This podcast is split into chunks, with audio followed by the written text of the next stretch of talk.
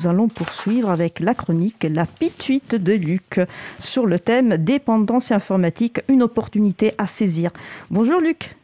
Euh, oui, bonjour euh, Isabella. Euh, alors je, sais, je, dois toujours venir physiquement dans le studio. Je suis pas là, mais enfin il y a plus important parce que j'aurais besoin tu me trouves un bon avocat, parce que je suis en garde à vue là.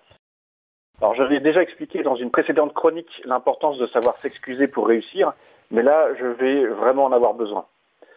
Euh, ça n'est pas suffisant pour autant, et je me suis dit que pour enfin devenir milliardaire, il fallait que je prenne les meilleures stratégies de réussite et que je les combine euh, habilement pour former une killer app qui nique tout.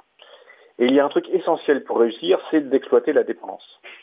Récemment, le SIGREF, qui est une sorte de poney club pour les DSI de grosses boîtes françaises, s'est plaint de se faire tondre par le cloud alors qu'ils leur ont sciemment livré le contrôle de leur informatique. L'informatique qui fait du fric fonctionne de longue date comme la mafia. Microsoft casse les genoux euh, des concurrents, des constructeurs de PC qui proposent des alternatives à Windows et raquette ceux qui font du téléphone Android. Oracle dégaine sa clause d'audit comme un cran d'arrêt pour forcer ses clients à passer sur leur offre cloud. Ça ferait un bon film de gangster avec Edison qui débarquerait dans un data center en déclarant c'est une jolie infrastructure que vous avez là, ce serait dommage qu'elle se casse. Vous devriez plutôt la confier à des pros parce que c'est fragile ces trucs-là. Et puis, il y a bien entendu la dépendance induite de Facebook. Son directeur de la monétisation la compare à celle de la clope et a claqué la porte il y a peu en expliquant que c'est une stratégie volontaire qui met la démocratie en danger. J'ai aussi trouvé l'inspiration chez Purdue Pharma, qui a réussi à convaincre les Américains que les antidouleurs aux opioïdes, c'est top.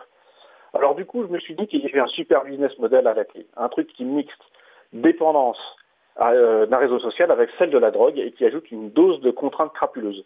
Du coup, j'ai créé un super réseau social qui facilite l'achat de drogue sur le darknet avec des bitcoins. Les utilisateurs peuvent valoriser leur toxicomanie aux yeux de leurs amis de débauche, partager ce qu'ils consomment et ajouter des photos et des vidéos de situations humiliantes quand ils sont défoncés. Il y a des filtres pour avoir la classe même quand on a la tête dans les toilettes. On peut générer des mèmes, lancer des défis et gagner des badges quand on fait une overdose.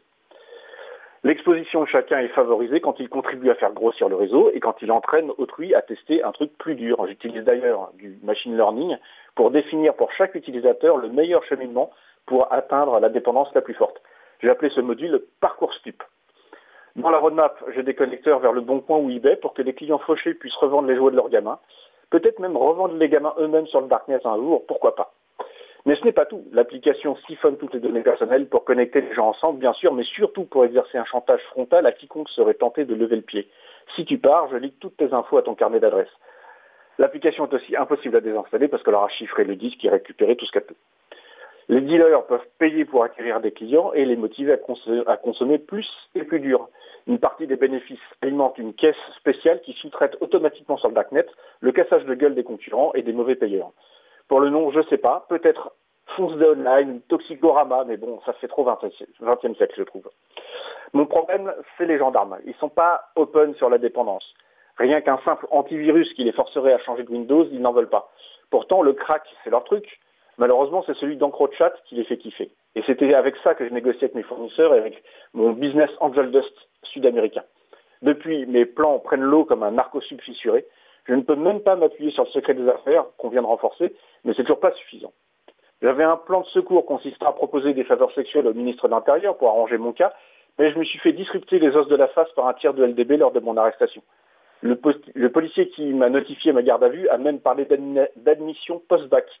Je suis tout bonnement foutu, et après on se demande pourquoi la Start-up Nation ne décolle pas. Euh, merci Luc, tu as, une vie euh, euh, comment dire, fascinante. c'est pas facile oui, j'imagine. merci beaucoup et à très bientôt. À bientôt.